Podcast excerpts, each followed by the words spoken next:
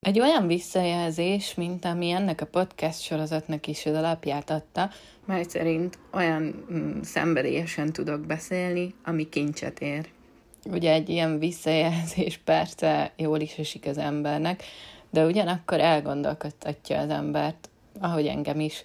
Mi lehet a titka? Miért érz, érezhetik uh, így a kívülállók? Röviden, én erre annyit mondanék, én nem akarok szerepet játszani. Megindokolom persze hosszabban is. Van több szerepem.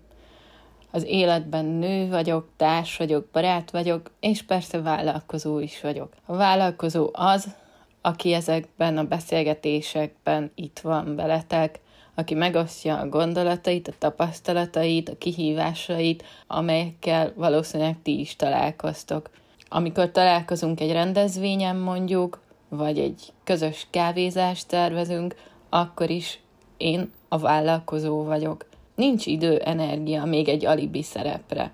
Jó nagy adag bizonytalanságot cipelek magammal gyerekkorom óta, döntök jól és rosszul, érnek sikerek és kudarcok egyaránt, de melyikünket nem. Óriási szívem van, ami néha ugyan megszakad, és néha ellentmond a vállalkozói mindsetnek, ezen viszont dolgozom, és, és dolgoznom kell tudatosan a jövőben is. Tudnunk kell azt mindannyiunknak vállalkozóként, hogy folyamatosan változunk,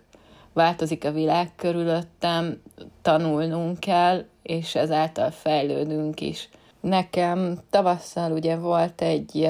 egy mélypontom, és egy ilyen negatív spirálba kerültem, amiből a nyáron én nagyon-nagyon hálás vagyok, hogy elkezdtem egy self-coaching folyamatot, és nagyon-nagyon sokat köszönhetek neki, ezért én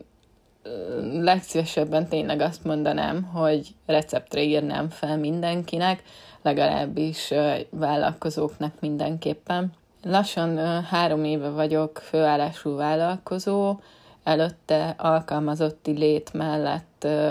vállalkoztam, meg volt gyakorlatilag ez a biztos háttér,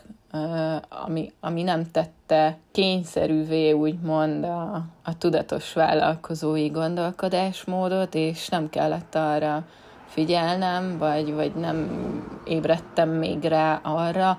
hogy vállalkozóként élni, vállalkozóként gondolni és kommunikálni teljesen más, mint, mint magánemberként, mint alkalmazottként. Erre a self-coaching is nagyon jól rávilágított az elmúlt időszakba, ami természetesen nem ment egyik napról a másikra, hanem ez egy folyamat, és korán sem vagyok a folyamatnak a végén, de szerintem ennek nincs is vége. Tehát ezt egy olyan önismereti folyamatként írnám le, ami folyamatosan velünk van, velünk kell, hogy legyen, és időről időre felül vizsgáljuk, hol tartunk éppen most, és ebből kiindulva tudjuk azt is meghatározni, hogy mik az erősségeink, mik a gyengeségeink, mik a lehetőségeink, esetlegesen a veszélyek. Tehát gyakorlatilag egy SWOT analízist készítettem én is saját magamnak, magánemberként, illetve a vállalkozásomnak is elkészítettem a nyár folyamán. Érdemes megvizsgálni a szenvedélyes szót. Nagyon jó kérdés az, hogy te mit tartasz szenvedélynek, szenvedélyesnek, mikor használod ezt a szót. Én úgy fordítottam le magamnak, hogy mi az, ami soha nem teher, mi az, amiről órákat tudok beszélni, tényleg anélkül, hogy megerőltetném magam, mi az, amiben bele tudom rakni a szívem, lelkemet, és, és gyakorlatilag, ha megvan ez a téma, és erről a témáról kell beszélni, akkor valószínűleg az, amit szeretnék, hogy más is érezze és elhiggye, hogy ez egy fontos dolog, az így is van. Sokszor halljuk azt vállalkozói körökben, marketing előadásokon, olvassuk akár vállalkozásfejlesztési anyagokban is, hogy önazonos kommunikáció, hogy mennyire fontos a hitelesség. Én gyakorlatilag mivel alapvetően egy szív, szívközpontú ember vagyok, és nagyon-nagyon törekszem arra, hogy tényleg saját magam tudjak maradni a vállalkozásomban, nekem fontos az is még, hogy őszinteség, hogy őszinte gondolatokat osszak meg veletek a Facebook oldalamon, Instagram oldalon, vagy bárhol, amikor megjelenek őszinte szavak hagyják el a számat, és ebből kifolyólag tudjak hiteles lenni, és, és az önazonos kommunikációt egyre inkább megvalósítani. Azért fogalmaztam így, mert ahhoz, hogy ezt elérjük, ahhoz, hogy ez tényleg az legyen, aminek kell lennie, ahhoz ismernünk kell önmagunkat. Ismerni kell eléggé magunkat, ismerni kell, tudni, tudatosítani kell, hogy miért csinálod valójában, milyen vagy valójában, és hogyha ez, ez megvan, ezzel tisztában vagy, akkor tudod azt adni, amit szeretnél, akkor tudod igazán átadni a közönségnek, akár beszélgetésben, akár ugye social media csatornákon a te ö, szolgáltatásodat, termékedet, ö, értékrendedet. Itt az önismereti téma és az önazonos kommunikáció témakörében szeretnék nektek elmesélni egy történetet, amire nemrég döbbentem rá. Arról lenne szó, hogy amikor korábban kérték, hogy mutatkozzak be, ki vagyok én, mivel foglalkozom, honnan jöttem, én mindig úgy kezdtem, hogy 13 éves korom óta az életem a turizmus, ami részben igaz is, viszont amikor visszakérdeztek, hogy ezt hogy kell érteni, hogy én 13 évesen eldöntöttem, hogy idegenvezető leszek, és idegenvezető lettem, nem, nem teljesen így zajlott ez a dolog, de a felismerésem lényege az, ami nekünk most számít,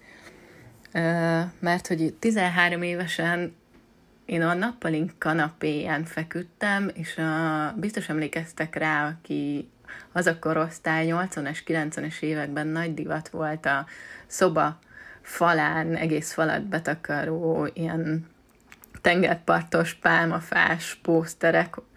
Szóval nekünk is olyan volt, és a kanapén fekve ezt néztem, gondolkodtam, és akkor született meg bennem az elhatározás, hogy, hogy én a turizmus irányában fogok tovább tanulni, illetve ez lesz az én utam az életben, és nem, nem az utazás miatt, nem, nem azért, mert idegenvezető szerettem volna lenni, vagy bármi hasonló, hanem most gyakorlatilag nyáron, ez lett a bizonyos self-coaching folyamat alatt döbbentem rá arra,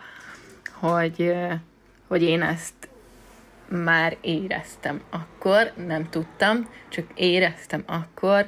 hogy a mai vállalkozói küldetésem az gyakorlatilag az, amit én akkor megálmodtam. Ugye én mindig hangoztatom, hogy élményt adni online és offline egyaránt, ebben segítek vállalkozóknak, és ez a szlogen, ez teljes mértékben visszaadja azt, amit én ott akkor 13 évesen már éreztem, tudtam, és amit akartam gyakorlatilag,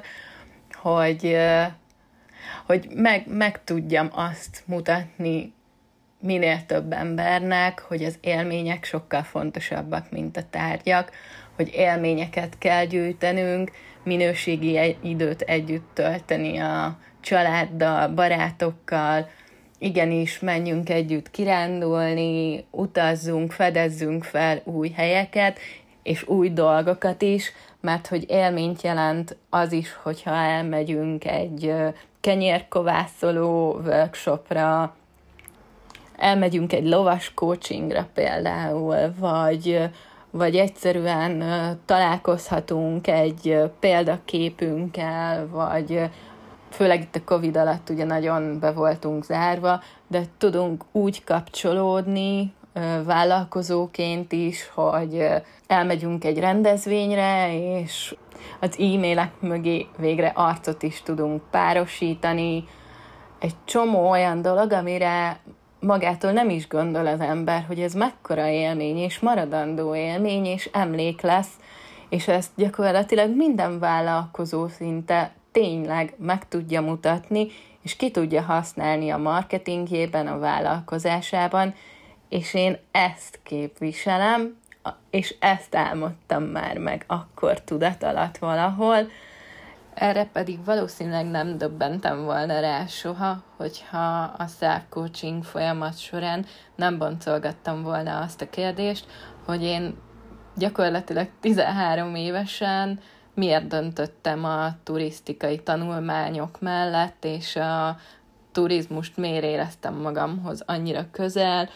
mi lett volna, ha én akkor másképp döntök, vagy esetleg a szüleim meggátolnak abban, hogy olyan iskolába menjek, és olyan irányba folytassam az életemet, ahogy én szerettem volna. Mi az a pici tip, vagy mi az a pici ösztönzés, amit én ehhez neked ajánlani tudok, adni tudok itt az adás vége fele. Találd meg először is a hitvallásodat, másodszor fogalmazd meg a küldetésedet, állítsd fel a céljaidat ezek után,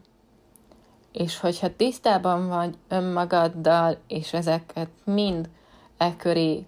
felépítetted, innen már sokkal könnyebb lesz megszólalni a saját hangodon, és képviselni magadat, illetve a vállalkozásodat. Hajrá mindenkinek! Ha kérdésed van, vagy bármilyen észrevételed ezzel a témával kapcsolatban, akkor írd meg kommentben bátran, illetve ha úgy gondolod, hogy tetszett ez a gondolatmenet, akkor a kis szívecskeijelnek is nagyon fogok örülni. Találkozzunk holnap is a következő sétán.